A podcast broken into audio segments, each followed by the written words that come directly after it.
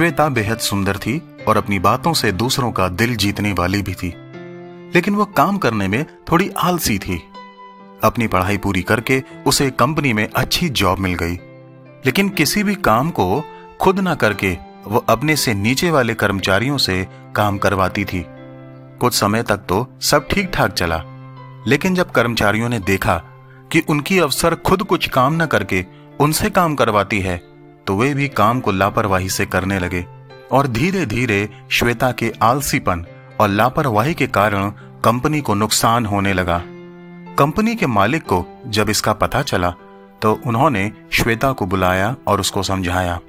उन्होंने कहा, श्वेता, जब किसी को काम दिया जाता है तो यह परख लिया जाता है कि वह व्यक्ति काम करने के काबिल है कि नहीं। फिर काम देने वाले को भी उस काम की पूरी जानकारी होनी चाहिए। क्योंकि तभी तो वह सही व्यक्ति को काम देने का निर्णय ले पाएगा।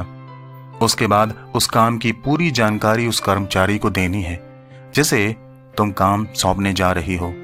और इस बात का भी ध्यान रखना है कि तुम्हारी और जिसे तुमने काम सौंपा है, दोनों की सोच एक जैसी होनी चाहिए।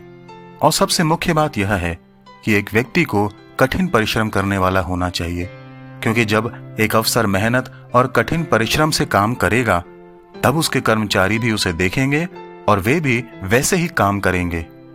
मालिक ने श्वेता से पूछा, क्या तुम्हें मेरी बात समझ में आई है?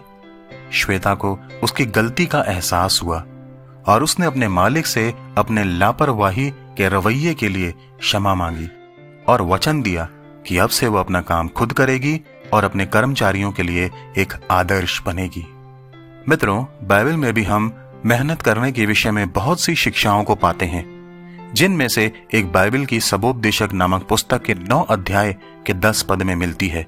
यहाँ लिखा है, जो काम तुझे मिले, उसे अपनी शक्ति भर करना।